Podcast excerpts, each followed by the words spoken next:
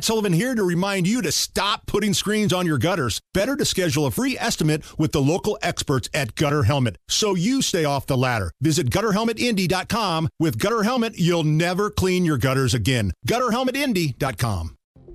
Hammer and Nigel Can you believe these characters are weirdos? on 93 WIBC. So let's rock it. Brian Baker's filling in for Hammer. My name is Nigel. Hey, Brian, does uh, our transportation secretary actually do anything? Like, like has he actually accomplished anything? Mayor Well, Pete, old pothole Pete, has he done anything that is worthwhile? Well, in, uh, okay, uh, in in terms of his uh, performance uh, of his job duties, no. But I understand that he's a very caring and attentive parent. yeah, I- he took longer paternity leave than my wife did. yeah, that's an old uh, paternity Pete. Yeah, he's doing a Um, splendid I mean, job, b- isn't he? besides highlighting that we have racist roads in this country, I'm not sure Pete Buttigieg has done squat, especially in terms of supply chain, uh, in terms of baby formula, in terms of uh, especially the utter catastrophe that we saw from the airlines, not only this summer, Mm-hmm. uh, last fall. And of course, now Southwest Airlines, 60% of Southwest Airlines again canceled today. They're saying they should return to normal. But uh, you know, I remember at one point Pete did did write a sternly worded letter to the uh, to the airline saying, "Hey, uh, hey." Um, but now, first of all, have you ever? I'm really shocked by Southwest. I always fly Southwest. I've flown on it a hundred times, and I've never had it's any my favorite airline. Yeah. My, by far my favorite airline. They, good prices, they're efficient. Uh, I, I'm telling you, man. Like I, and they call them a budget airline, which I don't get because I have never had better service or enjoyed uh, Yeah. my flights more than when I'm on Southwest. And I've flown some of the other airlines, and I'm telling you, it ain't the same. The only thing that- that I could compare it to in terms of Southwest was when you remember American Trans Air. Remember when that yeah, airline was still ATA, sure. Yeah, ATA was fantastic, and it was like uh, you know Southwest is kind of like uh, I, I don't know. It's the same experience for me as a uh, flyer, and when I say flyer, I mean someone who hasn't been on a plane in about ten years. Oh, you haven't flown in a decade? Wow. Yeah, Even out that. to LA?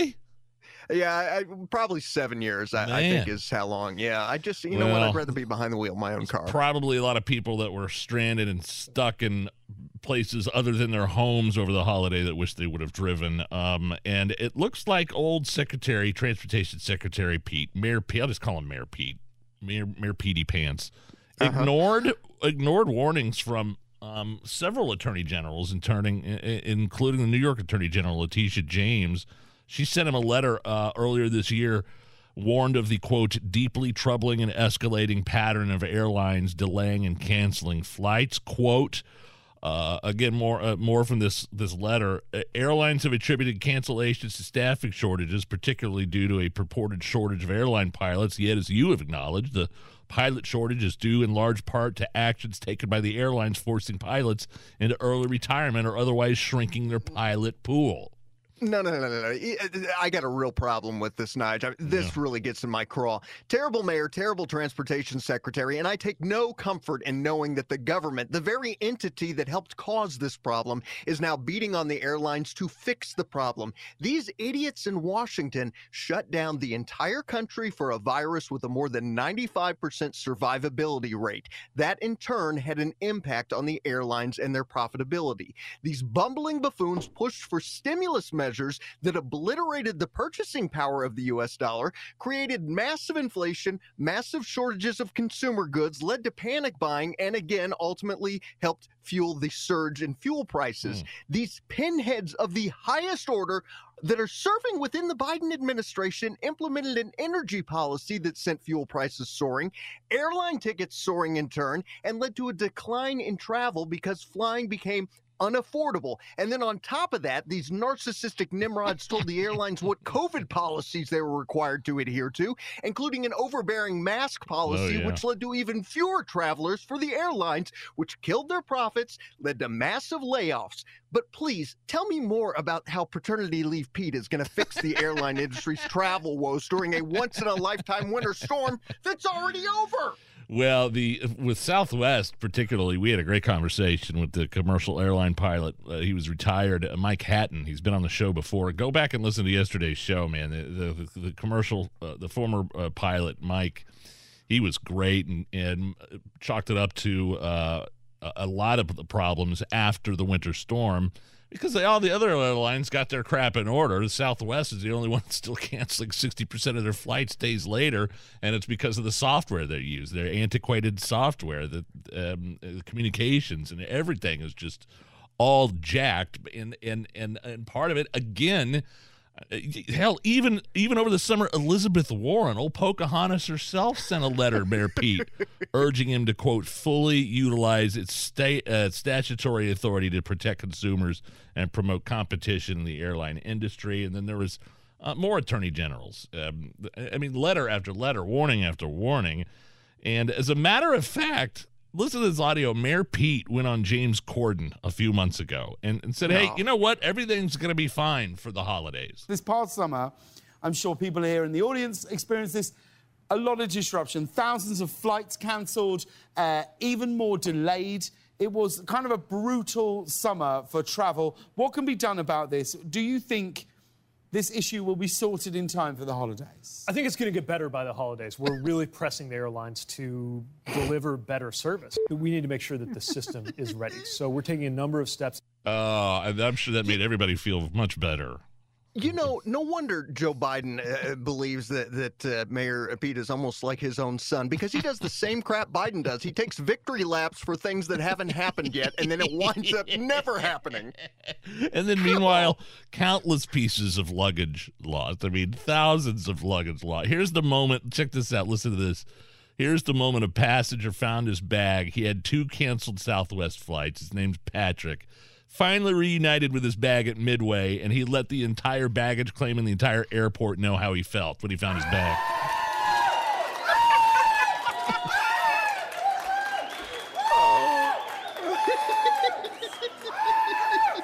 Sorry, it's been a fucking week. Oh man. Uh, I would probably be the same way, man. I would probably be the same way. In other news, uh, the January 6th committee, the the the sham show trial committee dropped their uh, subpoena. They withdrew its subpoena for Donald Trump. You remember that was a big thing a couple of weeks ago. Uh huh. Um, oh, I'll, I'll be golly, and, you know- and now they've made this announcement while no one's paying attention. Yeah, um, here uh, Donald Trump's doing a victory lap. Uh, got on social media. Quote was just advised that the unselect committee of political thugs has withdrawn the subpoena of me concerning the January 6th protest of the crooked 2020 election. They probably did so because they knew I did nothing wrong or they were about to lose in court. Perhaps the FBI's involvement in rigging the election played into their decision. In any event, the subpoena is dead. Well, and is anybody surprised by this, Nigel? I mean, I, truthfully, I have such mixed feelings about Donald Trump, but the man is Yeah. Teflon. He is the Teflon Sure. Don. Nothing sticks to him. And every time they go after him, and they always build it up, uh, this is going to be the thing that's going to take Trump down. And every single time he manages to escape and uh, they, they back down, and he winds up being just fine. People around him might be going down, but not Donald Trump himself. How many times are we going to play this exercise out? You know, can we just back off and move on now and get focused on uh, the country's needs? Because I don't really give a crap about Donald Trump at this point or uh, the January 6th Yes. insurrection, nor do I think most of the people that are more moderate Democrats. Folks are ready to move on and focus on the task at hand. You're listening to the Hammer and Nigel Show on 93 WIBC. Brian, I I did want to get your take. I want to drill down more into what happened with Avatar and why there's been such Yeah. a significant plunge in box office sales the second weekend. But are you are you okay? There was a sort of a vague text last night about a hospital, and then I saw the tweet about how one minute you're brushing their teeth, the next minute you're in the hospital. Everything Uh, all right? Yeah. Oh, it's just been a delightfully restful and uh, blessed holiday season for us, Nige. You know, my folks, they came down. God bless them. They came down to to well, not so much spend time with me. They've had enough of me at this point, but they, you know, spend a little Christmas time with the wife and, and with the daughter. Yeah. Yeah, and uh, who, by the way, if, if I was ever uh, thinking I needed a paternity test, uh, it, it's not going to be necessary. My my mom is sitting next to my daughter.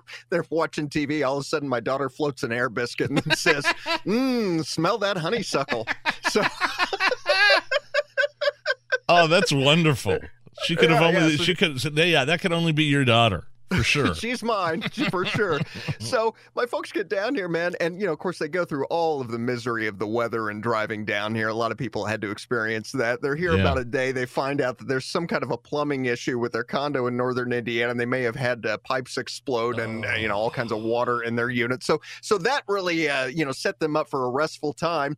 Then last night, I mean, you know, we finally everything's calmed down. Everybody's enjoying each other. We're having a good time. And then I'm upstairs. I have just had a nice shower and I'm singing uh, Stars Shining to my daughter, putting her to bed. And all of a sudden, we hear the loudest boom.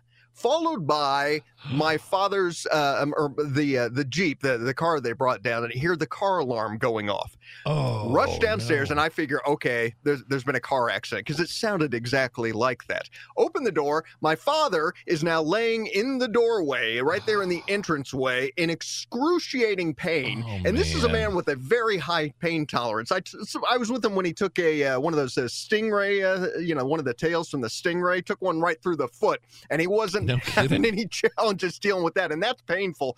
He's in excruciating pain. I immediately jumped to the worst case scenario, which is he's either A, been hit by a car, or B, had a heart, attack. Yeah. Yeah, no, he, he apparently was uh, uh, trying to be helpful to my mom, bring some things in, uh, tripped coming over uh, our uh, our little entryway rug, which we bought just for my parents' visit, so that everything would look cute. Hit his head, Oh, smacked man. his shoulder into the doorway. We figured he probably busted his shoulder. So we go on down to the uh, to the hospital, which by the way, I haven't seen a hospital like this since I was in LA. It was packed, man, and packed with people who were not in the best of shape, and there were clearly some people that were just using it as the doctor's office. But my goodness, I mean, they they put the the man through everything. First of all, after waiting about an hour and a half, they finally get us in. They uh, they give him about seven X-rays. Great. Then the doctor says, okay, everything looks good, but they still have to have their specialist come by and give his Oh, a-okay. God's So that takes another hour. Then oh, you hit your head. Well, you got to have a CAT scan. That's general policy. So then we're there for another hour. Then he says, yeah, CAT scan looks good, but again, uh, we have to have the person that's the expert on CAT scans come out and look at it and make sure that you're all right before we let you leave. And then to just you know really instill confidence in uh, the medical industry when we're just getting ready to be discharged, they come out with uh, the arm sling and the ice for uh, for his shoulder, and uh, the the nurse proceeds to ice his elbow. So clearly, uh, you know, communication and All that, and And he comes out with an iced elbow.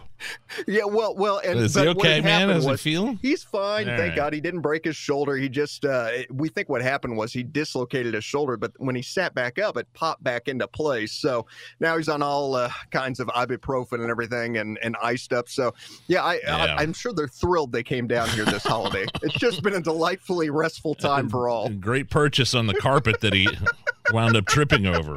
Good job there, buddy. Hey, yeah, thanks. I uh, picked that out special. Uh, real quick, we touched on this the other day. I think I was on with you and with Casey, uh, but I thought it was curious that Avatar Two plunged 58% in its second weekend at the box office. Like you go back to 2009, Avatar declined at 2% in its second weekend back when the first one Yeah. came out. Um, I, I don't know, maybe the weather and the holiday season had something to do with it, but I mean, are you attributing this to anything in particular? Uh, no, I mean I think there's a uh, uh, the enthusiasm for the big budget uh, blockbuster films that have all the special effects. Avatar, I mean Black Panther two did horrendous in box office, and I, the the superheroes, the big budget films, they're starting to fall off anyway. People are losing interest. Um, but I, yeah, I think there's a a certain lack of enthusiasm. But also think about the amount of content that's out there that's really good content, and it's available via streaming. And now you know most of the streaming services have some kind of a free option. I think Yeah. people just felt like staying in. You know, the weather was crap, and they're probably over Hollywood to a large extent. And uh, uh, you know, there's some backlash from that as well, especially when you got James Cameron talking about how he cut 17 minutes out of Avatar 2 because he didn't want to fetishize guns. Yeah, the guy who made the Terminator doesn't want to Yeah. fetishize guns. I mean, the same guy that said uh, uh, masculinity is, or you know, testosterone is is poison. basically, there's too much testosterone. Says the guy that probably doesn't have any. Um, I do think it's funny. Yeah, he what did he cut ten to fifteen seconds out of Avatar because uh, he didn't want to exploit the gun fetish. This is this, Yeah. is a gun fetish uh, in this uh, culture, and I wanted to get rid of some of that ugliness, dude. You wrote Terminator and Alien and, and Terminator Two, and it, it's like you know, spare me. You right, give back the checks, then, dude. All right, it's the Hammer and Nigel show. Whether it's audiobooks or all-time greatest hits, long live listening to your favorites. Learn more about Kisqali Ribociclib 200 milligrams at kisqali.com and talk to your doctor to see if Kisqali is right for you. Whether it's audiobooks or all-time greatest hits, long live listening to your favorites. Learn more about Kisqali Ribociclib 200 milligrams at kisqali.com and talk to your doctor to see if Kisqali is right for you.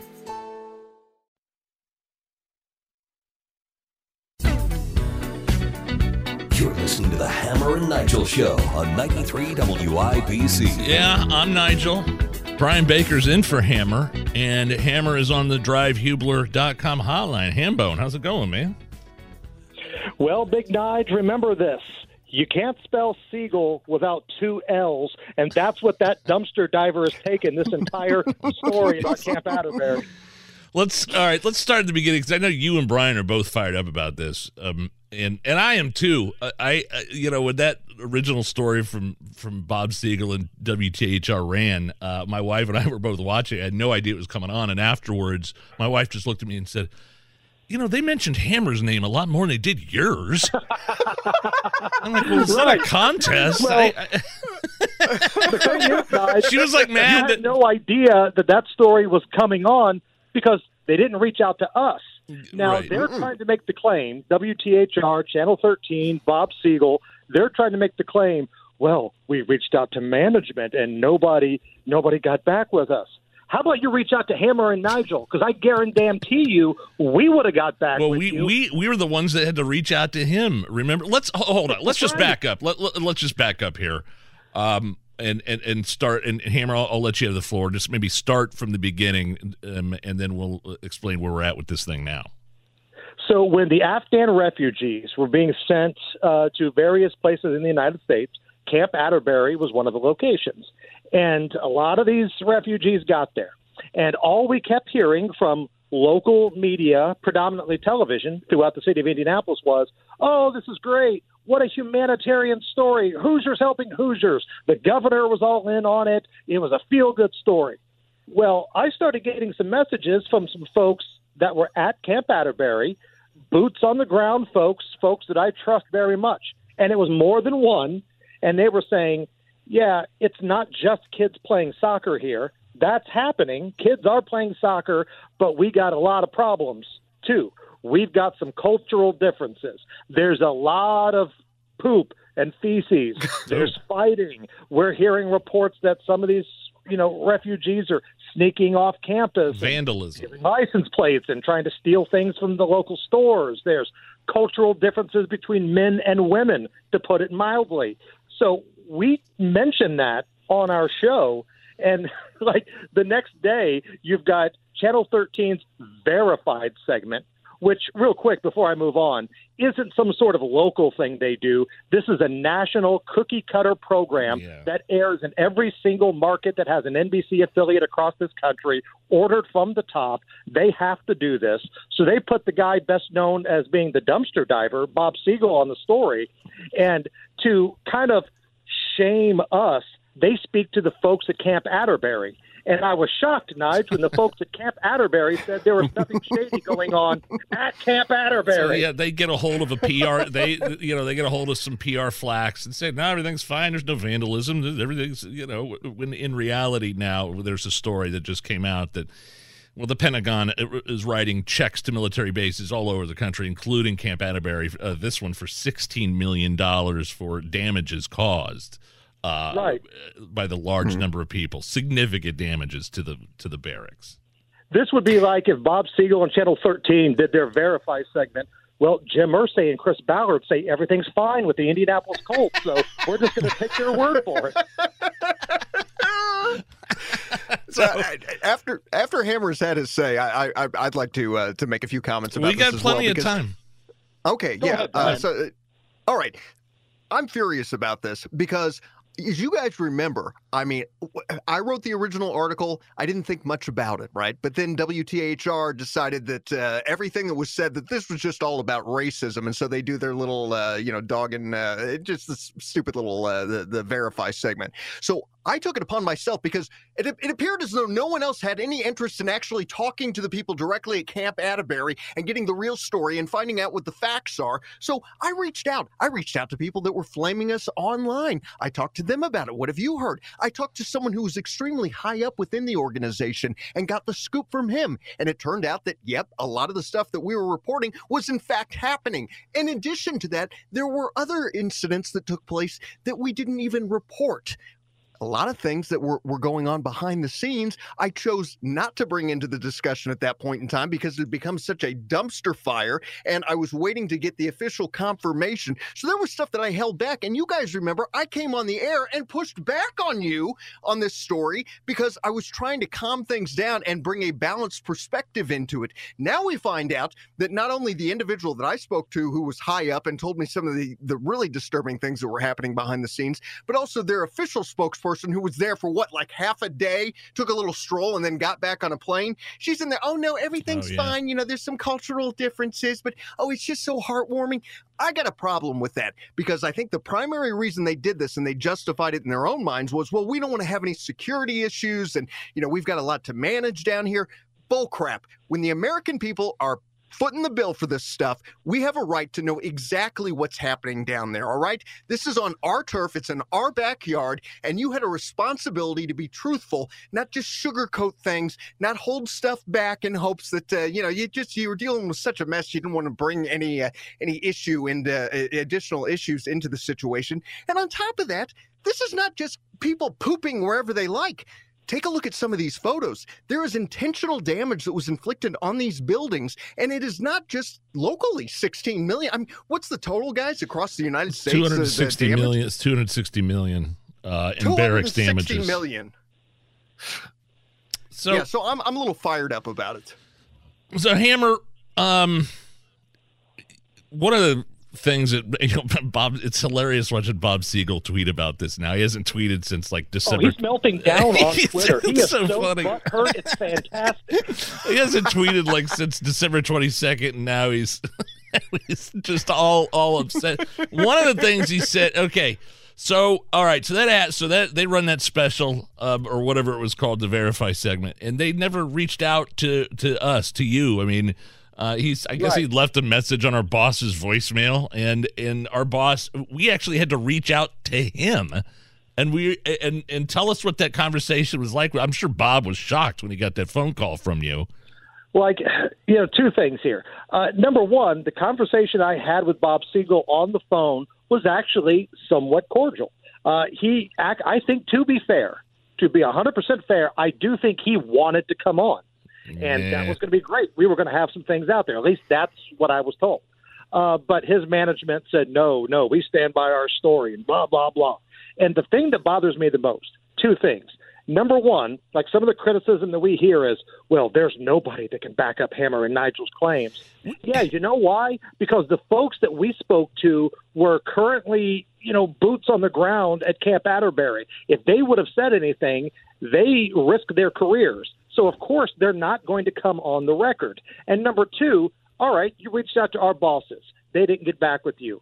Again, why not reach out to me? I am the easiest guy in the world to find. I'm on TV seven days a week. I'm on radio five days a week. I go to ball games. I go to concerts. I'm in the community. I'm on social media. Come at your boy. I'm easy to find unless you don't want to find me. I mean, it's it's it completely discredits the entire thing almost that he never even tried to to get a hold of you or attempt to come on with us You know, it's totally easy. would It's have went on with Channel 13. I would have been more than happy to go on there, but no, You know- I didn't get that opportunity. And, and Brian, and here's the thing too. Like we, you never presented these things as fact. It was you were relaying stories from from people. Hey, look, here's what I'm hearing down there. This is what they're saying. I think we even relayed some stories that refuted that. And Yes. And we never it was never presented as fact, but we were smeared as fear mongering and racists and everything else. And it looks like it was pretty chaotic down there. Quite frankly, well- sixteen million dollars worth of damage. We'll be right back. It's the Hammer and Nigel show. 57 at the American Standard Heating Weather Center on 93 WIBC. Oh, favorite Zac Brown band. First song I ever heard by them. Toes in the Sand. Uh, it's never too early to start talking about the uh, summer concert season 2023. Got a pair of Zac Brown band tickets August 6th, Ruoff Music Center. If you want to be caller 9 right now, 239 9393, you can go. Are you, uh, Brian? I think we talked about this before. Are are you a concert goer? Are you and your wife uh, frequent music lovers, live music? Here's the thing. I love live music and I love music in general, Nige, but I was never a big concert goer. I, every time that I managed to go, go to one, I, I love it. I have a great time and I'm glad that I went. I just, I, for whatever reason, like that was never something that I did on a regular basis. Now, of course, I regret it. There's so many great bands Sure. that I missed out on over the years. My wife and I went to, to the Tedeschi Trucks Band uh, in the summer downtown uh, White River, which was awesome. Derek Trucks, amazing, amazing. Um, uh, Susan Tedeschi is an amazing singer. Derek Trucks, amazing guitar player. So that was that was awesome. It's the last one I've been think- to. Last concert I went to was uh, Kenny G in concert with Michael Bolton. Boy, was that a rip roaring good time. You're not. Are you? Are you being? I don't know if you're being. I'm being. being 100% serious. I really did. And and and I to Kenny G's credit, you know, because uh, there's not a whole lot you can do when you're blowing the sax. He came out into the audience and was walking around right there. It sold out at Deer Creek. So yeah, it might be time for me to uh, get to, to Wow. my, uh, my game, my concert Michael game a little Bolton and Kenny G was the last concert. But you, you- forget they my- were huge at the time, man. My mind is blown right now. Hey, In, uh, in fairness, I didn't buy yeah. the ticket myself. we got a couple minutes left here. Uh, real quick stat: half of all Americans, according to this new survey, felt fifty-one percent hide out in their bathroom when they want some much-needed peace and quiet. About two thousand people took this survey. Uh, uh, basically, the more people that are in the house, the more frequently it happens. Parents with kids still living in the house are three times as likely to seek refuge in the bathroom. Uh, Yeah, have you ever done this before, Brian? Uh, well, I have escaped to the bathroom, but primarily I'm fortunate, man. Like my wife is so generous; she let me have my own room for my uh, my hi-fi setup, my stereo. So I go in, I listen to my vinyl, and uh, you know I reset. That is my uh, Okay. therapy. But my wife constantly is escaping to the bathroom. She goes in there with her glass of wine, has a bath, and I think that's that's the story for a lot of moms out there. It's like I just I love them. I just need to get away for a Well, moment. my just, wife- just two seconds. My wife always accuses me of hiding in the bathroom. We have two kids, uh, one about to turn 11, another eight. And she just, and it's just because of how long I spend in there. I mean, I'm Uh-huh. doing, I'm doing business in the bathroom. I'm not messing around. I'm not trying to hide. You're not I got- you're I not got- doing your business and tweeting. no, I might, I might be tweeting. Sure, yeah.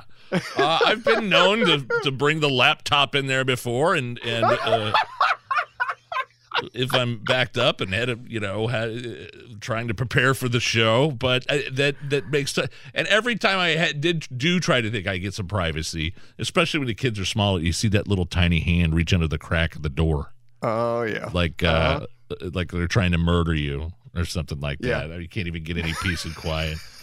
All right, uh, uh, more coming up uh, uh, after four o'clock. It's the Hammer and Nigel show on 93 WIBC.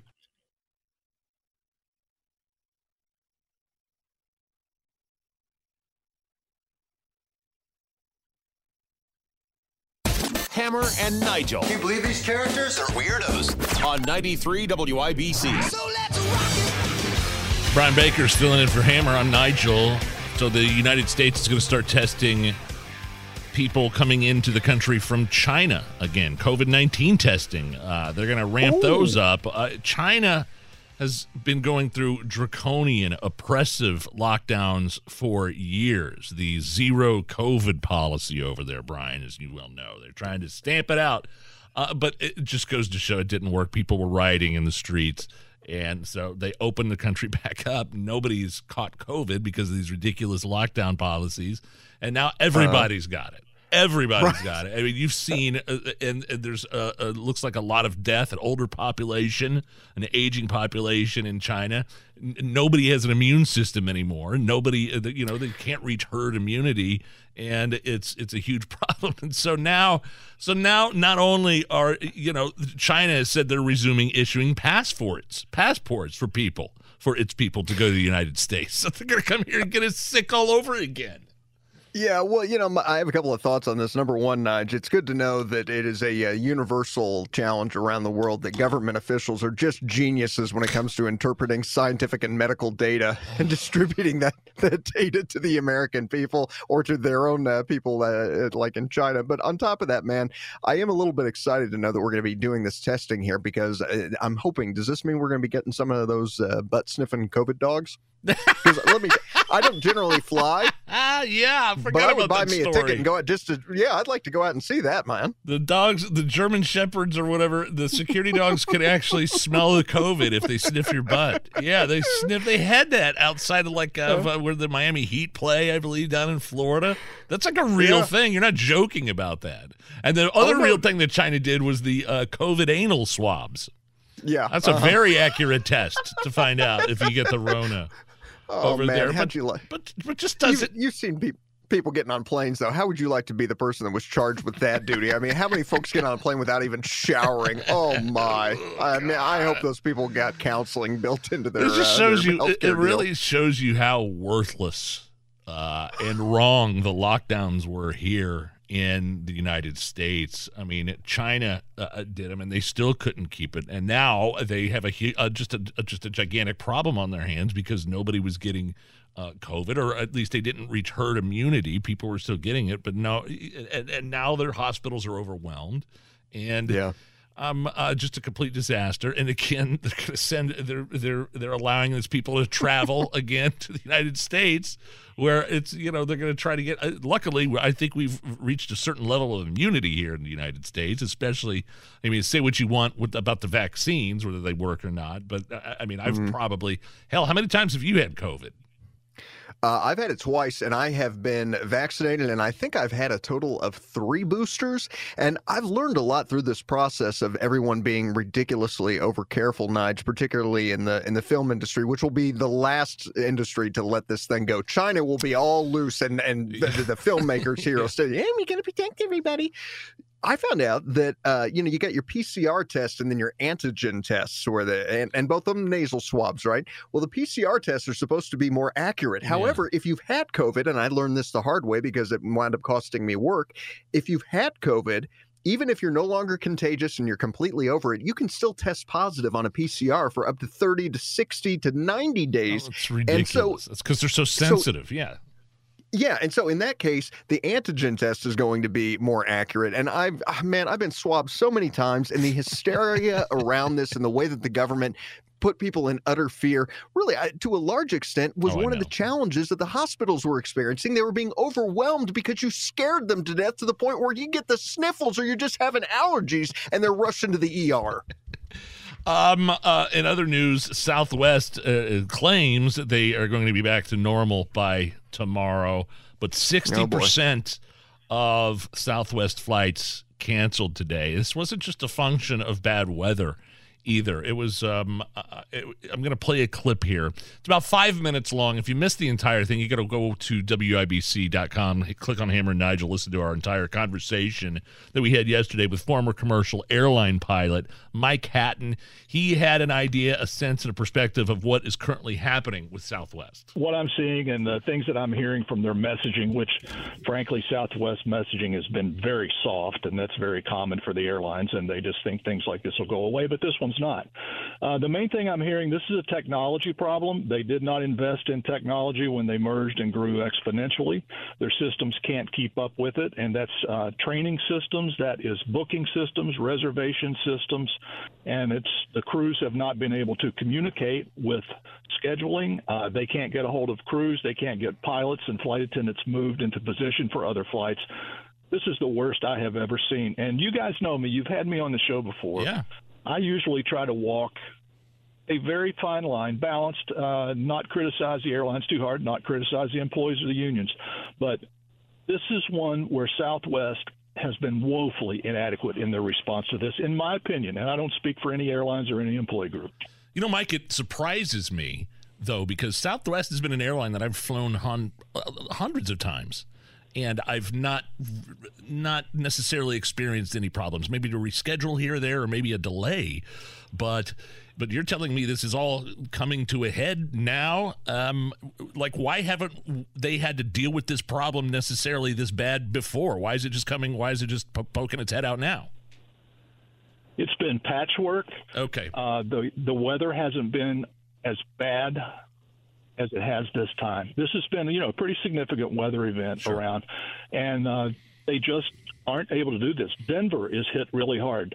Midway is hit really hard, which is what's affecting uh, you. I think you have a lot of flights out of Indianapolis that go to uh, go through Midway. And uh, some employees I have seen in Denver have been asked to submit sick slips from doctors if they were sick. Now, this is, you know, they, they call it the tridemic, you know, the RSV, the COVID, the flu. Sure. And, uh, you know, the, the employees are stretched thin, and uh, they have uh, declared the emergency operation conditions there where they can require legally employees to submit a sick slip like you're in the third grade. What is the recourse here? We're speaking with the former commercial airline pilot, one of our buddies, Mike Hatton, here on the Hammer and Nigel show. Mike, what is you know, Pete Buttigieg, the transportation secretary, has been on TV today talking tough. Biden administration talking tough. We're going to investigate this, but really, like, what are they going to be able to do realistically? Do you think when we're talking about uh, a government investigation? Well, this is uh, this is an excellent question, and uh, it's been my experience that the government really likes to work with the airlines. They try to balance uh, regulatory enforcement along with economic growth, too. They don't want to harm the airlines economically. And as long as you show that you're trying as an airline and you don't embarrass the government they will work with you and they won't treat you too harshly. But when you embarrass the government, it's been my experience as, as a manager when I was at the airline, they will come in and they will hit you with a hammer, no pun intended, hit it, hammer. hit you very hard with that. And uh, I think that that can be done in this case and may be done. And that can be in the form of heavy fines. Uh, they can reevaluate routes. Uh, they can look at applications for new routes and maybe look at those in a different light, less favorable than they would have before all this happened. There's a number of levers they can pull. Yeah, and Mike, I bet you can empathize with with this as uh, as as a, a, former pilot yourself or former commercial pilot, um, and that is that I've seen some posts and and you know it's social media, so you don't quite know what's authentic and what's not, but I've seen a bunch of different posts um, that are very similar in in content, and they are essentially from primarily pilots, the one I've seen, uh, and but some other crew members as well, that are saying, "Listen, we've been impacted by this too. We are stuck in airports. We can't get flights. We can't get airplanes, uh, and and and and when even walking through the airport in uniform, you know, they they they seem to get the hateful looks from people essentially saying, "Aha, these are the the crews that don't want to work, or the crews that are in a, a labor dispute or something, and we're paying the price as passengers." And what I've seen repeatedly in this instance, specifically with Southwest, is the crews and the pilots in particular are expressing as much frustration as the passengers, saying, "Look, we've been stranded places we don't want to be. Uh, we, we, can't get hotel rooms. We got people sleeping in, in hotel lobbies in, in in in cities where they don't live, and and and and, and it's frustrating for them that they, to some degree, are getting blamed for it by passengers who may not have the full picture." You're absolutely right. And by the way, thank you for mentioning that there are other other groups than the pilots because yep. uh, they work just as hard and in many cases harder. If you think about it, the flight attendants are the first face that people see when they get on the airplane and the last face they see when they get off. They are the first and last chance for those passengers to have a good experience, and they are taking it hard uh, from a uh, passenger attitude standpoint on this.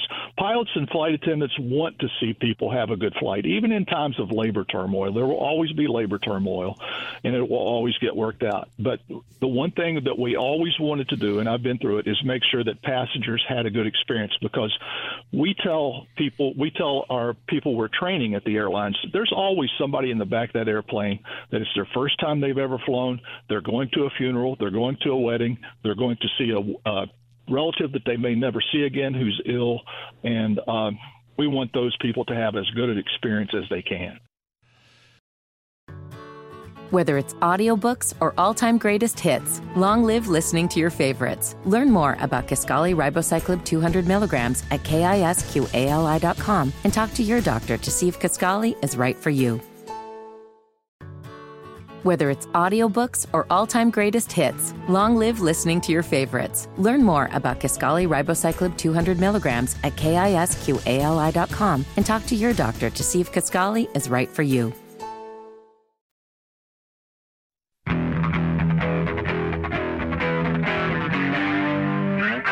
Hammer and Nigel presents is It depends upon what the meaning of the word is. Is This Anything on 93 WIBC. Brian Baker, you have the pleasure and the honor of participating in the last Is This Anything of 2022. I've collected some of my favorite Is This Anything stories over the past year. I'm going to hit them with you.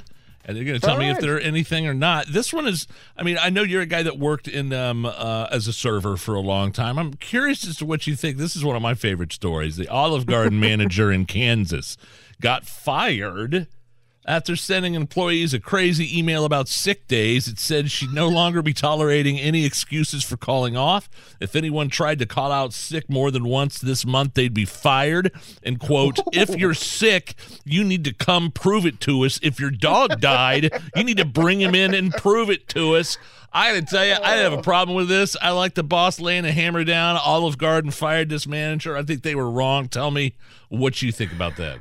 Uh, you know, I got mixed feelings about this, Nige, because, uh, I, and I think I've shared this story before. When I first got out to uh, California and I had an internship at CBS, and one of the things that they told me at the beginning was, "Listen, we don't care if your dog died, your mom died, your your wife left you, you got diagnosed with cancer, and your car was stolen. If you're 15 minutes late, if you're five minutes late, you're fired."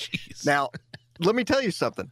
I didn't ever show up late. Yeah. I was always there, regardless of what was happening in traffic. That said, that was CBS. That was a good gig. That was a good internship. True. Now, I I love and cherish Olive Garden and their commitment to demonstrating Italian hospitaliano and their quality food at affordable prices. But that ain't exactly a dream gig that's going to help you pay off your student loan debts. You know, it's a survival job. So, thinking uh, about the fact that there's a shortage in uh, the labor market and they're having trouble uh, filling these positions, I think maybe uh, the uh, corporation made the right decision in letting her go. Clearly, a, a gal who just had enough and was having some trouble emotionally regulating. maybe maybe they went overboard a little bit, but I think it still speaks to the problem of it's hard to find good help right now. Oh, When People are calling off it. You got to be a hard ass about it. And I I think Yeah. um yeah, okay, I agree. That maybe went over the line with yeah, if your dog dies, you got to bring it in. so, But I uh, like her. yeah, I like yeah, her. I I wouldn't too. mind having a beer with her. She's my kind of gal. Has a, a good old fashioned temper tantrum. Okay, this is another one uh, from earlier this month that I thought was hilarious. Uh, it's a holiday tradition that someone somewhere will get stuck under a Christmas tree. Here's a here's a woman in Wales was stringing up lights in her living room when the tree fell on top of her. Her daughters heard her calling out and screaming. Here's what happened when they came into the room. Hey! Mom? Yes, that's me! oh my god! Don't! Brian, I was immediately struck by the fact that they hear their mom screaming for help in the other room and they immediately uh, fired up their phones. Their first instinct was to grab their phones and start videotaping for TikTok. Is this anything? Yeah, man. I mean, this this makes me that audio makes me sick. Um, I mean, she's we've all talked about. She was oh okay. yeah, man. But I mean, it, it, sounded to me like she was in distress in that moment, and it, it does. It kind of shows how the smartphone is eating away at our humanity. I saw an image on Twitter the other day of uh, it was a like a you know a Photoshop thing. It was the Titanic going down, and then all the people that were in the water and in the lifeboats had their smartphones out capturing the moment. wow.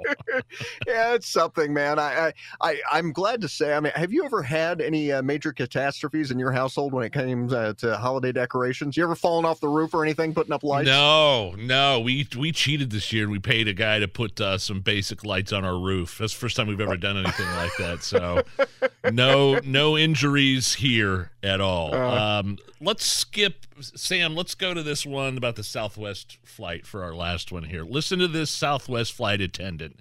Speaking of Southwest, all the problems they've been having.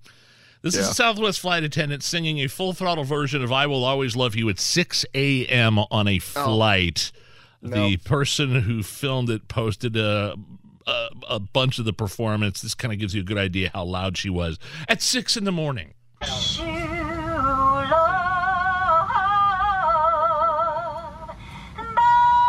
Oh. I, I, mean, okay, so is that what you want to hear as a passenger on an airplane? It's first thing in the morning at six o'clock.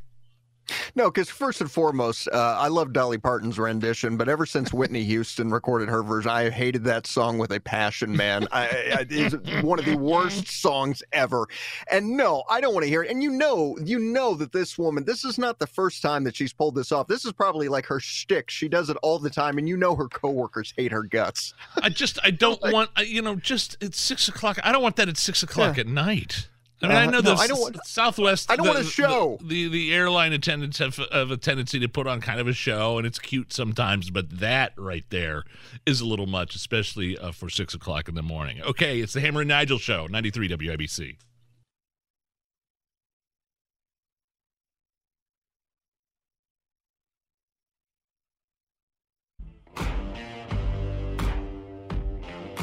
You're listening to the Hammer and Nigel Show on 93 WIBC. Oh, man, Brian, I think it's so funny that in the midst of, of high inflation, one of the worst uh, weather cyclone bombs we've ever seen in the United States, especially New York, we got a porous open border. The president is. Uh, living in the life of luxury right now in uh, the, the, British, uh, the, the the Virgin Islands. I'm sorry, St. Croix, I believe yeah, is where he is.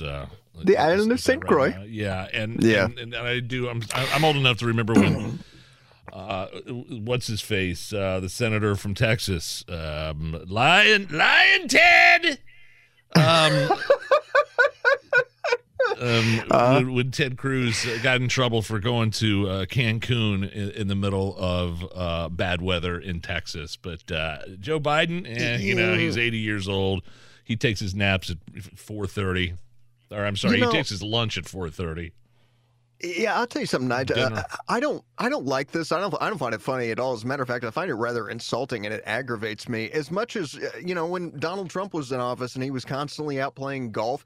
You know, I understand. I mean, presidents they they can't just be focused on the job twenty four seven. There has to be a little bit of leisure, but it, it says something when you're out there on the links or you're down on a uh, a nice island, and there are people that are in your country, the country that you know you're in charge of. You're the the, the global leader here, and they're suffering. It just, you know, it, it really it leaves a bad taste in my mouth. And it, say what you want about George W. Bush. I mean, the man was not a great president, but one thing that he did is when we were at war, that was the point where he stopped getting out and playing golf because he felt like, you know what, this does not send the right message if I'm out here on the links while we've got men and women that are going and dying in this war. So, uh, you know, I, I, just I don't like this at all. I don't want him out riding a bike, uh, and for his you know safety reasons as well. I, I, don't want Biden out on a bike. Sure. I don't want him on a step ladder. You know, I just want the man to uh, be dignified and serious, and give us a general sense that he's uh, on the case and doing the job, even if he's completely he's incoherent. and the not, people he's around not him on the case. He's they don't have a plan for the border. He doesn't have a plan for when uh,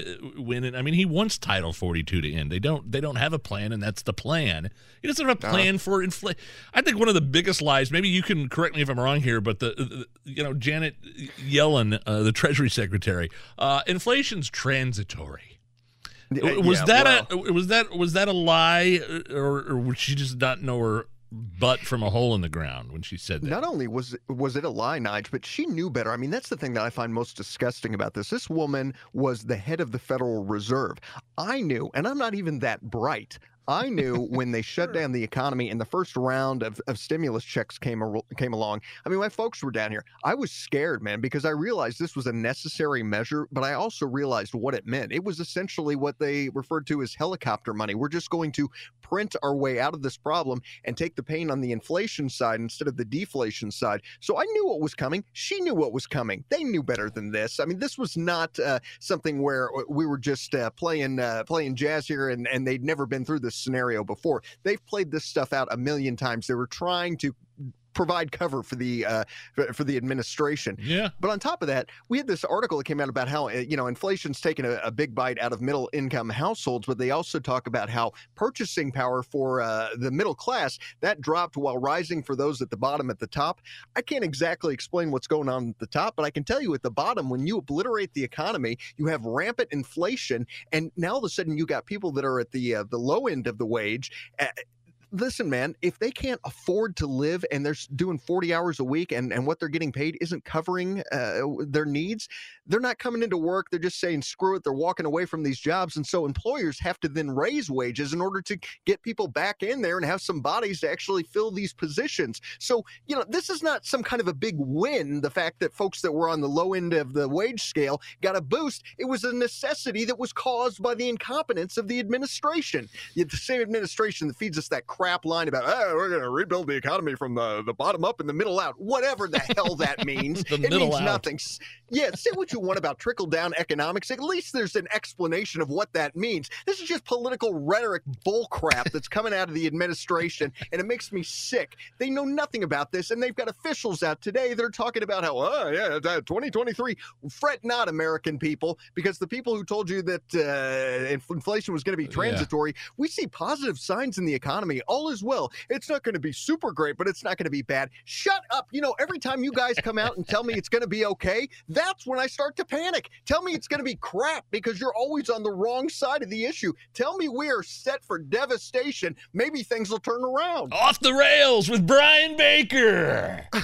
Jeez, By I the way, get a little. Uh, I love it. on No, man, I love it. I love the passion. We are going off the rails with Rob Kendall about a, in about an hour uh, from now, uh, just so everybody on. knows. Um, something else about Joe Biden. Have you seen this? Have you seen any expert uh, excerpts from this new book that's out about Joe Biden? It's called "The Fight of His Life." Inside Joe Biden's White House. And basically, one of the two things I took away from what I was reading was Biden doesn't trust his Secret Service. And he also said an agent lied about the dog bite. Remember the dog bite? President Biden, he, he said an agent lied about being bitten on the leg last year by uh, the then first dog Major. uh, according to this new book, despite you know internal emails indicating the German Shepherd bit agents eight days in a row, and Uh-huh. then and then and then also this book talks about how the president suspected that MAGA sympathizers were embedded in the Secret Service, and the agency is quote full of white ex cops from the South who tend to be deeply conservative. The book says.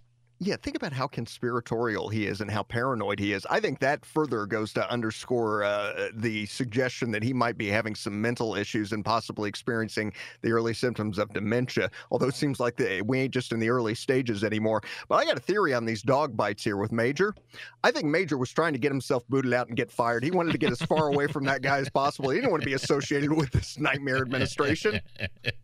Um, How I many times do I got to drag my butt on the rug here in the Oval Office to get out of this? Come on! hate it when dogs do that. Why do dogs drag their butt like that? What do they do? I saw my my Uh, in-laws. sometimes dogs. it's because yeah, they're trying to Just gonna- express their anal sex quite often. I know that because we got ourselves a real Sacs? butt dragger in our household. Yeah, they're anal sex. You know, they, you got to Sa- get you're uh, saying gotta get that juice out. Okay. Yes. Oh, that's gross. Okay. No, not anal. I, I, uh, I, I, hey, I like getting your opinion. I like talking about movies with you because you work in the industry. You're a stunt driver. Uh, you live in Georgia, which is, um, you know, a thriving. Uh, New Hollywood. You know, yeah, it's it's a thriving industry down there. I want to see what you thought about this. Uh, were you the one that sent me this about Courtney Love? Said she was almost Oh, yeah. in Fight Club. Courtney Uh-huh. Love, I think she was on um, the WTF podcast. Marc Maron said she was officially cast to play Marla in the movie Fight Club with Brad Pitt, and Helena Bonham Carter ended up playing that role. I couldn't imagine anybody else in that role, uh, even Courtney No. Love for that matter. So uh, she claimed that she was fired from the movie after she, quote, went nuclear on Brad Pitt and the director when they approached her about uh, the same time uh, about a project based on her late husband, Kurt Cobain. And, you know, she shut that whole idea down, freaked out on him for whatever reason. And so she got fired immediately from the set. And that's when they brought in Helena Bottom Carter. So what you're, uh, so what we've learned from this article is that uh, Courtney Love is saying, "Listen, I can play, uh, I pr- behaved like a complete irrational child and was uh, totally unprofessional, and somehow or another, those guys that I was tearing into didn't want to work with me. Go figure." I got to listen to the rest of this podcast. Oh, real quick. Hold on. Speaking of speaking of Brad Pitt, I, I'm reading this thing on Radar Online about how Tom Cruise uh, is blaming his Golden Globes snub on Brad Pitt. So Tom Cruise didn't get nominated for any Golden Globes for uh, Tom uh, Top Gun Maverick. I think the movie itself got a nomination for the Golden Globes, but Yeah. Tom Cruise didn't get any nominations himself, and is blaming Brad Pitt. Um, for, for one, if you remember back in 2021, Tom Cruise. remember when he returned his three Golden Globe trophies he got Yeah. for Born on Fourth of July and Jerry Maguire and Magnolia because he was protesting the lack of diversity in the organization. yeah. He can hear me rolling my eyes. A virtue signal. So that probably Uh-huh. didn't make things easy on him. So so now you're you're telling me he wants the Golden Globe now. He didn't want it then, but now now all of a sudden a year later they're magically diverse. But sources say here, listen to this. Sources uh, say that Tom is blaming his longtime Brad rival Brad Pitt, who's nominated this year for Babylon. Um, quote, it stinks that Brad once again seems to have milked his relationship with the foreign journalists at the Golden Globes to get his own movie, which many consider inferior to Top Gun, a ton of nods. As far as Tom's concerned, the snub is all Brad's fault. Yeah, I love this crap, man. I love it. Oh yeah, but Two of my favorite actors. Oh, absolutely. But here's the thing, man. Like it- Brad Pitt is a movie star, but he's also an actor. I mean, he is a real actor. He has done incredible work. Tom Cruise is a movie star. He did Yeah. some good stuff in Jerry Maguire. He's had a couple of good films, but ultimately, the guy's a movie star. He's an action star. It's why he no longer does any of these pieces where he really has to stretch as a thespian because nobody went to see him because they sucked. Maverick, awesome movie, all right? And the man is an amazing movie star, but Brad Pitt is the better actor between the two. And I just love that you can be the most powerful man in Hollywood and still be just so embittered over the fact that you didn't get the Golden Globe nom. Better Tom Cruise. I, I will. I'm still maintaining that A Few Good Men is Tom Cruise's best movie. I love, Oh. love, love. I mean, beside, beside, I mean, that and Maverick are both right up there for me. Uh, but man, I love A Few Good Men with him and Demi Moore. It's so good. Excellent film. Yeah. That and Rain Man. That was another good one. Right, man. All right, good one. We can go off on a tangent here of, of Tom Cruise's best work. All right, we'll be right back. Oh, I've got um, stick around. I've got Zac Brown band tickets to give away next.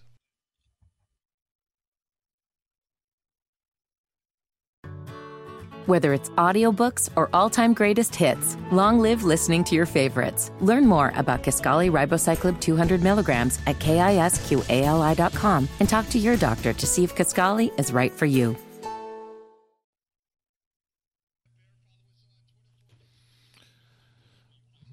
Fifty-seven at the American Standard Heating Weather Center, ninety-three WIBC. My name is Nigel. Brian Baker filling in for Hammer. Let's give away another pair of Zac Brown Band tickets. Uh, Yeah. Zac Brown Band uh, not coming here till August of 2023, August 6th, Ruoff Music Center. We got tickets right now, though. If you're caller 9 239 9393. You sent me this story. I thought it was from The Onion at first about Bill Cosby returning to Yeah. the comedy stage. He it was he was doing some radio interview a couple days ago. I think it was yesterday. Um, and when a- the the host asked, what did he say? He said in a radio interview, Cosby answered yes when asked if 2023 is the year he finally might be able to tour again. shit. He's gonna. Is that- he's gonna is- go? He's hitting all the comedy clubs and hey, ladies, come on out, free drinks. I'm sorry, that was poor Is anybody lining up to to watch Bill Cosby? Like No, he's but- he's 85. He was convicted uh, of a criminal sex assault charge. Now, it was overturned by the state supreme court, but I don't think there's any doubt. Um, I don't, think there's any I doubt mean- that the guy was guilty. I think they're gonna have a hard time getting him any bookings at comedy clubs. I don't see him showing up at Crackers. Yeah, neither do I. I you know what movie I watched during the pandemic that I hadn't seen in a long time, and I, I just sp- specifically remember um, watching Dad? it as that. Not no, not Ghost Dad. I, I'm curious to see if you even know this one. I think it was a Disney movie called The Devil and Max Devlin. No, man, I've never Uh, even heard of that. with Elliot Gould and Bill Cosby, and uh, he Elliot Gould. I think it's is that his name, Elliot Gould. The, the guy dies and uh, goes to hell, and um, Bill Cosby's the devil. And he says he'll let him out of hell if he, he goes back on Earth and brings me three souls. And like uh, the soul is like a little kid and a mom and somebody else. You don't remember the You know- Devil and Max Devlin? Never saw that one, man. But I got to tell you, this when he uh, when all the news came out and broke about Bill Cosby, I, that was that had to be the biggest stunner for me. I mean, I know there's some real dirtbags in entertainment. I've had my encounters with some of them and gone, "Oh man, never meet your heroes." But Bill Cosby, I mean, he was always Oh, harping on Eddie Murphy and uh, you know family values and all that. I remember the guy who bought my house worked at NBC. And he actually did work on the Cosby Show, and he told me this outrageous story about how when uh, C- uh, Cosby was at the height of his fame and the Cosby Show was saving NBC, that Cosby actually had sex with some woman Ew. on the set and made the crew watch. Ew. And when he told me that story, I thought, "You are." I went, "Okay, yeah." I, I mean, no way that was true, right? And then all the news broke about Cosby, and I thought. My golly, I mean, maybe because these stories were so outrageous. Hey, eh, I mean, maybe that did happen. you know bill cosby i mean the the first stand-up i ever remember watching as a kid or, or understanding Yes. what stand-up comedy was was bill cosby himself Yeah. that is gay give us chocolate cake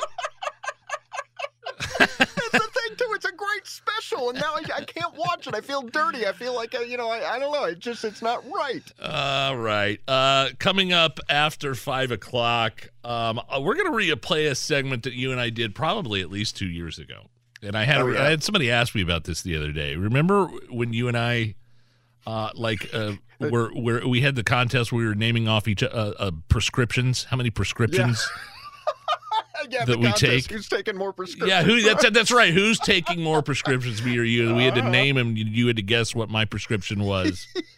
that ended up being a really cool segment because it actually got kind of serious at the end. And uh, so we'll do that after five o'clock. You're listening to the Hammer and Nigel show. It's 93 WIBC. Hammer and Nigel. Can you believe these characters are weirdos? On 93 WIBC. So let's rock! Hello, everybody. Merry Christmas. Happy Hanukkah. Happy New Year. Uh, I hope everybody's having an awesome holiday. Brian Baker's filling in for Hammer. Uh, my name is Nigel. The um, the Biden administration. This video kind of just surfaced from a few months ago, but uh, a Yeah. complete shocker. Somebody from the Biden administration advocating for tech censorship. So you know who Rachel Levine is, right? This is a man who identifies as a woman and is, is Biden's uh, Health and Human Services assistant, uh, assistant secretary. Yeah, Um, not a calendar model. Yeah, no, no, no, no, no. She's yeah, she, he. Uh, I, I forget. I guess you got to call her. a- You got to say she. It's a she now, a yeah. Um. So yeah, she she called out tech corporations to censor quote unquote misinformation about child sex changes, and this is from. I don't know. She was addressing the state medical board in New Orleans in May. Here's part of that audio. There is substantial misinformation about gender affirming care for transgender and gender diverse individuals. We are in this nation facing an onslaught of anti LGBTQI plus actions at the state levels across the United States, and they are we're dangerous to the public health. The positive value of gender affirming care for youth and adults is not in scientific or medical dispute. And we need to use our It's not? clinicians' voice to collectively advocate for our tech companies to create a healthier, cleaner information environment. So it's all settled science. It's not in dispute. You can't question it. And uh, this person is, uh, again, a big shocker. Somebody from the Biden administration asking big tech to censor uh, d- diverse thought, um, uh, it- censor debate, especially when it comes Yeah. to gender mutilation of uh, children. Yeah, uh, you know, and uh, Nigel, I like to, I mean, joke around and, and make wisecracks about the, the incompetence in the Biden administration, but this really does go to show you just how sick and evil some of the people are that are at the top of the food chain and how they're pushing their own agenda. And, you know, we always talk about, I mean, how many times have Republicans, people like Mike Pence, had it thrown in their face that, uh, well, you know, he's uh, he's a Christian and, uh, Please. you know, Oh, and- yeah. you know, and yet somehow, you know, that is going to be just disastrous for America. But it's okay for these folks to say, no, we're going to put our ideology ahead of what's really best for the development of our children. This is frightening to me. And it's, you know, they're really, th- this idea that we're somehow, uh, this is just this, this huge amount of, uh, of pushback and, uh, boy, misinformation about the, the LGBTQ community. No, there's not. Because the fact is that the majority of people out there, eh, eh, li- listen, do whatever you want with your body and uh, sleep with whoever you want, and that's fine. Where they crossed the line is when they started pushing ideology and made it a political movement and started going after kids. That right there is sacred territory, and they've decided that they're going to infiltrate that. So you're damn right we're going to push back. and and it's starting to happen. You saw this. uh, Did you hear about the the drag queen Christmas show? Yeah. uh, that's touring the country. Uh, the, Ron DeSantis is now investigating this thing for exposing kids to sexually explicit themes. It's billed as an all ages show. Uh, the Christmas drag show is held uh, this week in. I think in uh, somewhere in Fort Lauderdale, Florida. The, there was video at the event. Records several young kids were at this thing. I mean, it's basically a show that tours across the country, open for all ages. The show features exposed genitals, simulated sex acts, oversized fake breasts, and parents are bringing kids to this thing. And I, look, it's one thing. I, I I don't know what it is with the with the drag queen community and kids and you know story time at library public uh-huh. libraries i don't i don't know what it is it's something some very weird thing but but elected officials are now promoting this show democrat mayor in knoxville bragged on facebook that she attended a drag queen christmas quote so glad to be at a drag queen christmas so many merry knoxville folks video of this show in austin shows a drag queen uh, at this this very same show again, touring across the country, talking to a nine year old and praising a mom for bringing her kid and saying, "quote Hello, are you reaching for my boobies?" And she didn't say Oh, boobies; she uses the T word. The uh, quote, "Are you hungry?" Um, in there, and of course, they're simulated sex acts with reindeer costumes. And so this Oh, show is under investigation in several different uh, states, including Florida. Ron DeSantis is like, yeah, you can't bill this as an all ages show. Parents, it'd be the equivalent of bringing your kid to a strip club. I don't know what the fetish is with with with drag. Like, dude, I've been to drag shows. I've been. Oh, I was. I was. I, I, yeah, of course. Like in the early two thousands, I was. Uh, I was hanging out with, um, uh, you know, my hairstylist, one of her, one of her friends, and, and they had the company Christmas party at uh, Mm-hmm. at uh, downtown. I thought it was hilarious. It looked awesome. It was it was fun. But I'm not. You don't bring your kids to that stuff. I don't get it. And the a- parents are just as, as much to blame as as the people putting on these events that are billing them as all ages shows. More so because they have the final say. And look, man, I mean, I look, I love the movie The Birdcage. I love Smokey and the Bandit. My daughter's six. You think I've shown her that movie? No, man. Listen, there's stuff that is not age appropriate. These parents, really, man, they're sick. You say you love the Birdcage? I love that movie. Is that with, uh, Robin, Williams. Williams? Yeah, yeah, yeah. Uh-huh. All right. Uh, look, let's. I want to leave plenty of time for uh, the next segment because um, it's one of my favorites that we've done before. Eh, We're going to replay this uh, where you and I compare uh, prescriptions that we are currently Yes. taking, and we'll do that right after a look at traffic with Matt Bear.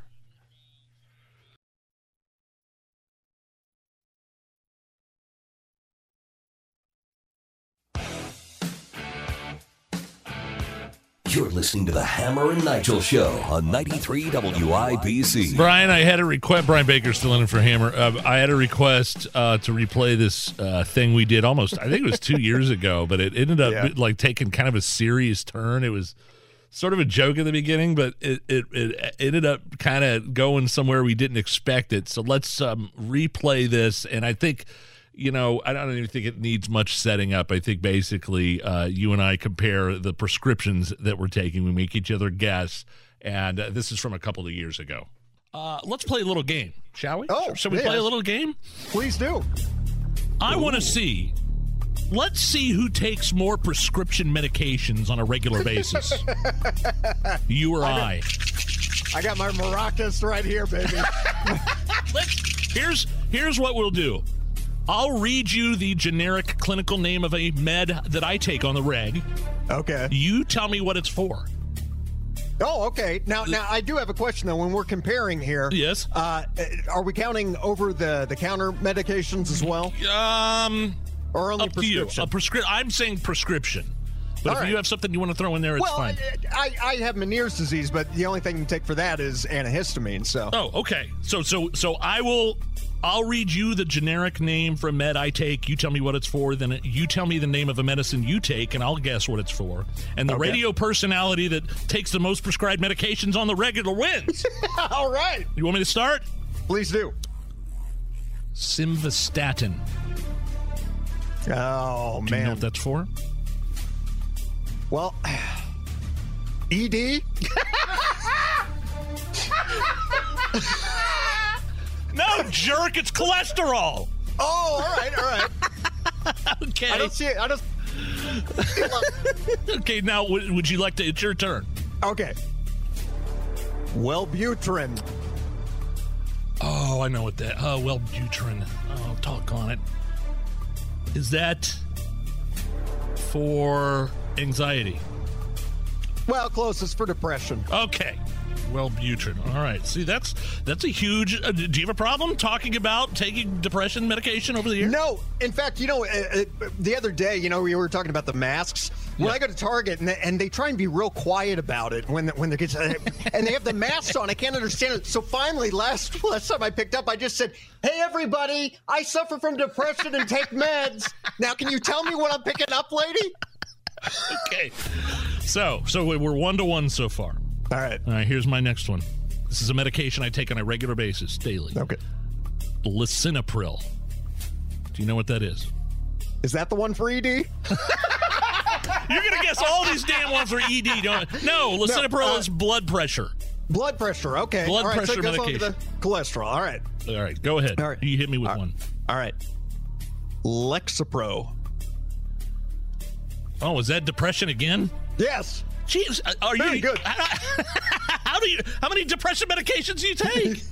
I, I'm just, uh, I, I'm kind of like the, uh, the the testing candidate for all this stuff. Can I tell you something? I've I've been prescribed depression medication before uh, a couple years ago, and a, a couple different types, and I don't take it anymore, and mostly because it tears up my stomach. Like I can't Yeah. stay off the toilet. Like it's really, really. and It's been a couple of years now. But um, I had a conversation with my doctor. He's like, "All right, well, you know, you can, let's take a test here. We'll prescribe you some." And I, I, it lasted for maybe three days, and I, I it, it hurt my stomach so bad that that uh, I just stopped. That's interesting. I've never heard of that as a side effect, but you know, I also uh, I, I take regular doses, uh, especially in the last week or so, of Pepto Bismol. Yeah? just, yeah. It, I go to my favorite restaurant. Yeah, Pepto. Uh, just give it to me up in a snifter, please. All right, my turn. All right. The generic, uh, the medication I take, acyclovir. Acyclovir. Acyclovir. All right, so we've got so the blood pressure, cholesterol. Uh, is that one depression? No, cold sores. What? It's Valtrex. It's for uh, it, it's for fever blisters. I didn't know that, that they they had anything for that. Well, they I have it. it- It's for it's for yeah genital. It's for it's for herpes. It's for it's but that's that's what you get on your. I've had fever blisters since I was a kid. It's cold sores. I had no idea. Just awful. aw- Just when I was a kid growing up, it was the worst. Whenever I get a cold, just a big cheeseburger looking sore on my lip, and I. It's just so embarrassing when I was a kid. So later, when I started to get older, they I figured out they had this this medication, and I go through a lot of theatrics when I'm at the pharmacy when I have to order acyclovir because I don't I don't want to think I don't want the hot pharmacist behind the counter to think it's for genital. I'm like, you know, so I'll go through all these steps. Like, is there anything cheaper than acyclovir? Because I get a cold sore every once in a while when I'm out in the sun, and and uh, and I ask them all these questions every time just to let them know that it's not for my genitals. yes, and they kind of wink at you and go, "Yes, sure, sir." All right. We we remember you at X103. Okay, so we have. Uh, are- you done? Do you have more that you need? no, can? I, I I got more, baby. Okay. All right. Uh, lorazepam. Uh, say it again. Lorazepam. It starts it's a, a gen- g- generic. It's uh, uh, Zyprexa, or not Zyprexa, uh, Xanax. Oh, al alprazolam. Oh, yes, is that what it Xanax. anxiety. So I Yeah, think we take because that was my next one. Yeah, uh, panic attacks actually. That was my next one that I take. Uh, at the beginning of this year, when the pandemic was first going on, I went to my doctor. I was like, "Oh man, I, something's going on. Something's wrong." He's like, "Don't worry, you're having a panic attack. Panic attack." So I, I started taking like a 0.5, one of those little things, Uh huh. and it, it, it made a lot of difference. It was like a really low dough. Yeah. Yeah, and you wake up feeling like a million bucks. The problem is you, uh, you know, you only want to take it when you're having a panic attack. If you, you know, because once you start getting used to it, it's Mhm. really tough to get off some of these. All right, final one for me. I don't know how many more you have left, but uh, here's the final one on the regular uh, zolpidem tartrate. Is okay. Now I get asked: Is that a generic? Yes, yeah, these are generic names. Well, I- okay, uh, you know, because the brand name is what they what they advertise. I know. That was an unfair advantage. Uh, uh, I, uh, uh, let's see, weight loss. no, no, It's Ambien. It's Ambien. It's Ambien. oh, all right, all right. so well, that's got- so that's it. I'm out. I'm done. I got so I, I've got here. one, two, three, four, five. I've got five altogether. I don't know if our Xanax cancel each other out or not, though. I don't know, but uh, I got another one here. Seroquel. Seroquel. I, uh, man, I have no idea. I couldn't even begin to imagine. Yeah, Bo- it's a- body odor. Controls your body odor, like your bad sweating or anything. Uh, it uh, it it actually is um, uh, for uh, insomnia, but uh, also for uh, depression. Sometimes they give it to people that are bipolar. Okay. Yeah. yeah. Seroquel. Uh huh. Any more? Uh, no, I mean, I, I, ED I have to take medication? antihistamine. I think we. I think we. I think we're even. I don't know. You might because the Xanax. I don't know. I think we're even. Now I take vitamin D, vitamin C, and zinc on the on a regular basis every day. okay, yeah, I have to take a B complex because I've got uh, arthritis in the neck. So, So I, I think we're tied. We are All we are right. tied. The radio personality that takes the most prescribed medications on a regular basis is Brian Baker and uh, Nigel from the Hammer Nigel Show. That was interesting. Wow, it's brave. I think it's brave, especially you talking about uh, depression. I mean, I had Hammer uh, ask me one time we were talking about this, and Hammer's like, well, what, what, what do you have to be depressed about?" I go, "Look, just because you have, uh, you know, that's not the point. Is what do I have to be depressed about? Depression doesn't know if you're successful or they don't know if you're homeless. You know what I mean? That, that No, disease it- does not differentiate." No, and it, it's terrible. There's still a stigma around that because it it has helped me tremendously. Good. saved my life. Yeah, and Wow. um, my family definitely likes me better when I'm on it. and uh, there, there's nothing to be ashamed about. Look, you know, if you like you cholesterol, you know, Yes. you got cholesterol problems, so so you take it. You know, it's not always related to your circumstances. I, I, I will say that I eventually, I, I talked to my doctor. He's like, well, you know, cholesterol, my, heart disease does not run in my family, but cholesterol, high cholesterol does. He's like, man, you'll probably be on that for, for as long as you can for the rest of your life. I'm like, man, I don't want to be on a statin for the rest of my life. So eventually Yeah. I'd like to probably uh, stop drinking so much. Stop. Yeah, I don't think you're supposed to do the alcohol with the Xanax. no, no, no, no, no. I don't know, but trust me, I don't mix meds at all like that. But, um, but, but yeah, man, uh, I appreciate you being open and honest. I thought this was just going to be a kind of fun, lighthearted uh, game, and you, you on. Let's see, I count three uh, depression medications and Xanax. Yeah. Is, well, uh, listen, you know, I mean, that's if you're impressive. If you're suffering people go to a doctor you know i mean it, it's nothing to be ashamed about and um, you know it, it really it, it has changed my life saved my life Okay, a little replay uh, from I think that was almost from two years ago. Uh, Brian Baker and I going back and forth with our prescription meds. Coming up next, going off the rails with Rob Kendall right after a look at the news.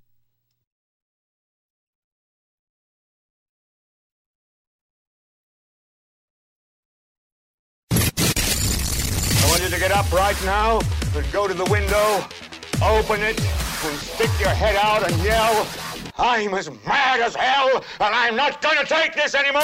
And now, Hammer and Nigel go off the rails with Rob Kendall on 93 WIBC.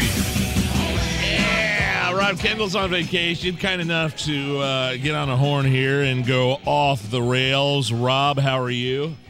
Great. Thanks as always to our segment sponsor, Garage Doors of Indianapolis. Yeah, I don't know how your vacation's going, but uh, uh, Joe Biden's vacation looks awesome. Virgin Islands, St. Croix, in the middle of a giant snowstorm, open border, and, uh, and a, a crisis with the airlines. And Joe Biden takes off to uh, the Virgin Islands. I'm old enough to remember when Ted Cruz did the same thing last year. Remember when he went to Cancun?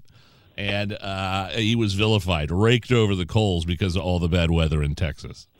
Well, isn't it interesting whether it's the Santos guy or the thing, as you mentioned, with Biden and, and Ted Cruz? Whenever it's a Republican, they will dig and dig and dig and dig. And the Santos guy is a total loser. But why is the Santos guy any different than Elizabeth Warren or Ilhan Omar or countless other Democrats when there's absolutely nothing that ever gets done about it? And you would act, they act like the Santos guy was the the dude on the grassy knoll at this point. So to talk about Santos for a second, this is a guy that's uh, you know representing now like seven hundred thousand people in his district in New York, but was he's just kind of a liar. He's this Republican that got elected, but you know his resume's you know bunk, right? Well, and you may remember in the hit uh, uh, 80s film Ernest Saves Christmas, in which they don't believe that uh, Santa Claus is Santa Claus, they keep calling him Mr. Santos. And so every time I. Uh, Every time I hear the name Santos, I think of the uh, the hit, uh, I believe, uh, the hit film Ernest Saves Christmas. Yeah, well, so so why so how did he win? Why didn't Democrats beat this guy? I mean, uh, you know- Well, uh, what, what was any of it happen at this point? I mean, I. Nigel, here's the thing. I, I, none of it matters. These people are all, for the most part, just wholly ridiculous. I mean, I saw a thing yesterday, and I put this up at Robin Kendall on Twitter, in which Victoria Spartz is using taxpayer money to run ads on Facebook, not as her campaign, but as a as a U.S. representative. And the ad literally said, "Should we defend the Second Amendment, Nigel?"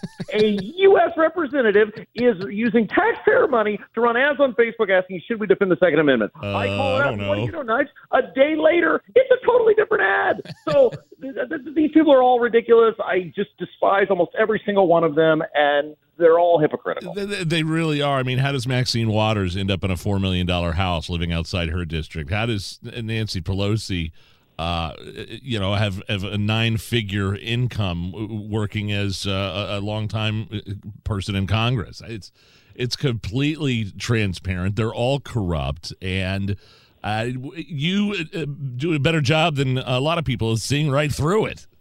Well, but the but the problem is it's a but they are bipartisan offenders, right? Yes, The Santos guy is a pathological liar and should be kicked out of Congress. But so should Chief Lion Warren. So so should uh, Ilhan Omar. I mean, all of these people lie, they deceive, they manipulate, and yet when it's a Democrat like Elizabeth Warren who literally lied about her Native American heritage, which escalated her to the United States Senate, Yes. and on top of that, for decades got jobs, got bonuses, got pay, got all sorts of things she wasn't entitled to. Not a word about that. But when it's a Republican, well, he's got to go. I mean, Joe Biden's been lying and plagiarizing his entire life, and he's the president of the United States. exactly. He had an entire campaign derailed for president, and he nothing happens. These people are all ridiculous. They almost all of them should go. But it is amazing how the media is. not going to stop on this Santos guy. What did you think of? Uh, I, I thought this was pretty funny. The the January sixth committee, this this sham, this show trial that's been going on at the cost of uh, millions of dollars, taxpayer dollars. They uh, they dropped the uh, Trump subpoena. Remember, it was big news. They they get a subpoena Donald Trump, haul him in in front of the like he would have ever come to testify anyway. But they actually they actually dropped the subpoena, and Trump was was bragging about it today on social media. I mean, overall, just what an incredible waste of time this this committee was. No witnesses were cross examined. No witnesses for the defense. No opposition view of the evidence. You know, no no. I don't think there there, there were no members on this committee that that didn't vote for impeachment. What do you think? Well, but they were largely successful, and this is the problem. Society keeps rewarding people for doing terrible, awful things, and you get the government you deserve. The, the whole intention of the January 6th committee was to soil Trump, yes. to make anybody associated with Trump a total poison. And if you look at the results of the election and how the Trump candidates did, this was very, very, very successful. Again, not a finger's been lifted to find out what happened in Portland or Seattle or Chicago or Indianapolis or New York or fill in your favorite metropolitan city, which far worse things happened there than happened in Washington D.C. No question. But when well, baby, you have just terrible, awful people who run this country. We've put them there. They are horrific, and they will continue to do horrific things until we stop it. And we keep voting for them. So we really have no one to blame but ourselves. Uh, One of the other, there's a couple other big national items I, I wanted to ask you about. Uh, I, I thought it was interesting that uh, Justice Gorsuch sided with uh, with the libs on the the Title 42 thing. Uh, I'm glad Title 42 is in place, keeping um, you know tens of thousands of migrants from uh, coming into the the country illegally. But Gorsuch was like, and I have a feeling I, I, I agreed with him. I was like, hey, this isn't this isn't our problem. This is it's not our, this is Congress's problem. They need to change the policy. We we're not in the business of this. Um, what did you think of that whole thing? Well, he's probably right. And Gorsuch, next to Alito, is probably the best justice on the Supreme Court from a purely libertarian standpoint. I think he certainly is. Here's the problem, though Biden and the Democrats can't decide whether the pandemic's over or not. Yeah. Because on one hand, you've got Biden saying, "Well, the, the you know the pandemic's over," but then on the other hand, you've got other places that are threatening to start masking again. I know when I went to the doctor's office the other day, people were still required to wear masks again. Oh yeah. Uh, so you, so you can't say, "Well, it's totally over," because we're still, at least in in terms of public education or uh, edicts by local governments or you know doctors' offices, they're once again making you do things that would insinuate the pandemic's over. So while I agree with him that the Congress should take care of this, well, you can't really say there's no threat. At least the government is telling you there's still clearly a threat of COVID. Yeah, I, I was at the. I took my kid to the doctor the other day, emergency clinic for strep throat, and we had to. I looked like an idiot almost. I walked in, me and him walked in, and and we're filling out the paperwork, and I guess there was signage all over the place saying you must put on a mask. And finally, the lady behind the counter goes, "Sir, can you put on a mask, please?" I'm like, "Oh, I, I didn't even. I hadn't put on a mask for for a year."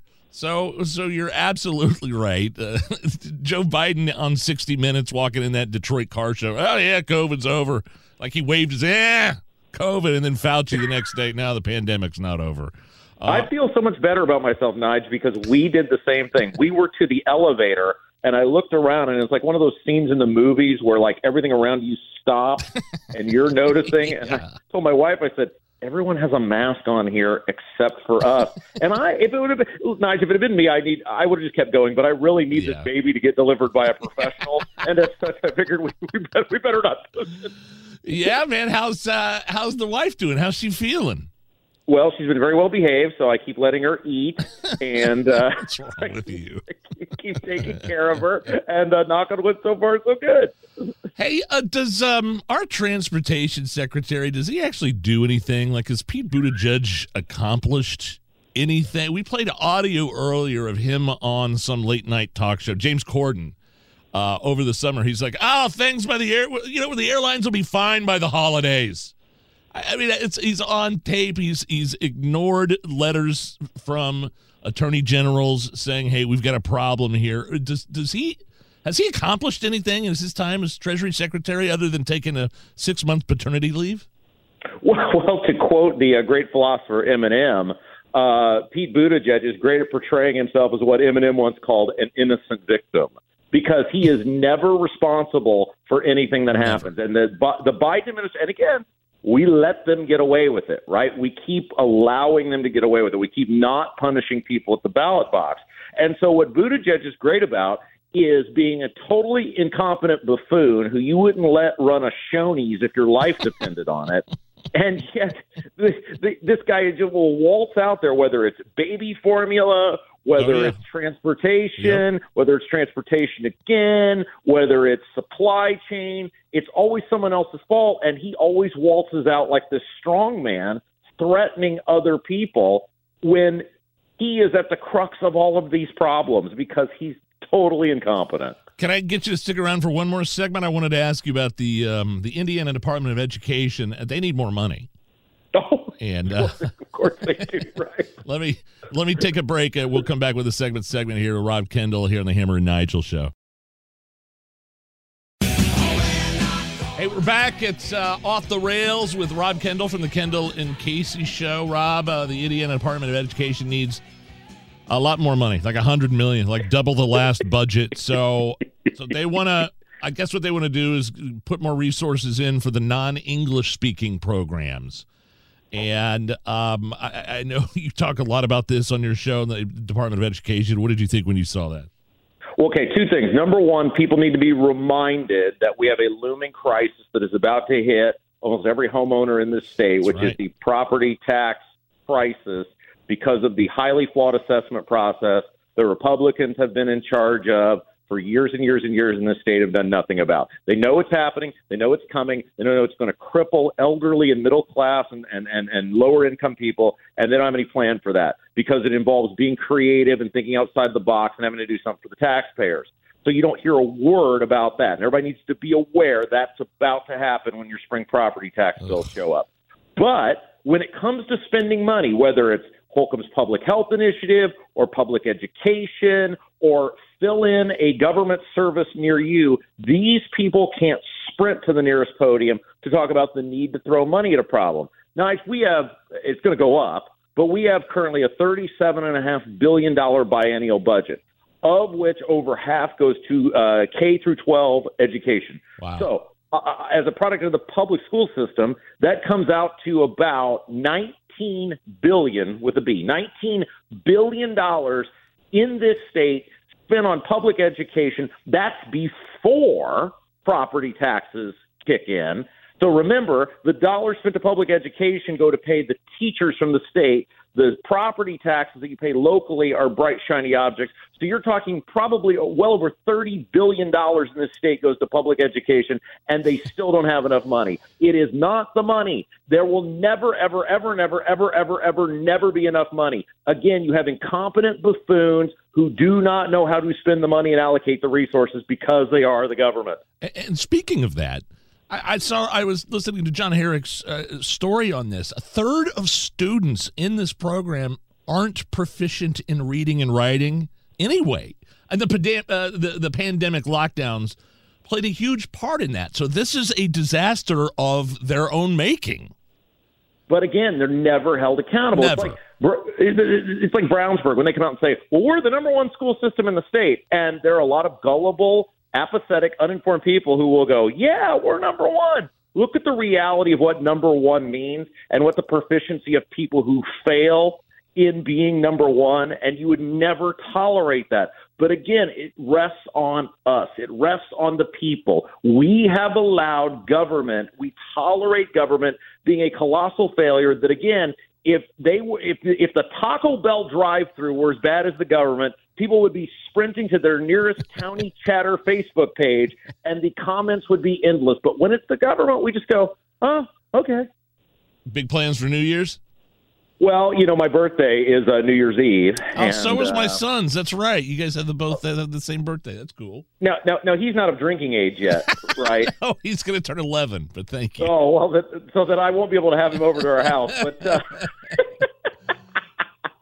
hey, I did want to say real quick, Yeah. if we have a second. I I, I know Hammer was on with you earlier, Yes. and I absolutely loved the way that he named names and told the truth about how terribly you guys were treated by WTHR and the hit piece they did on you guys in regards to that Yeah. uh, that Afghanistan story at Camp Atterbury. You guys were completely right.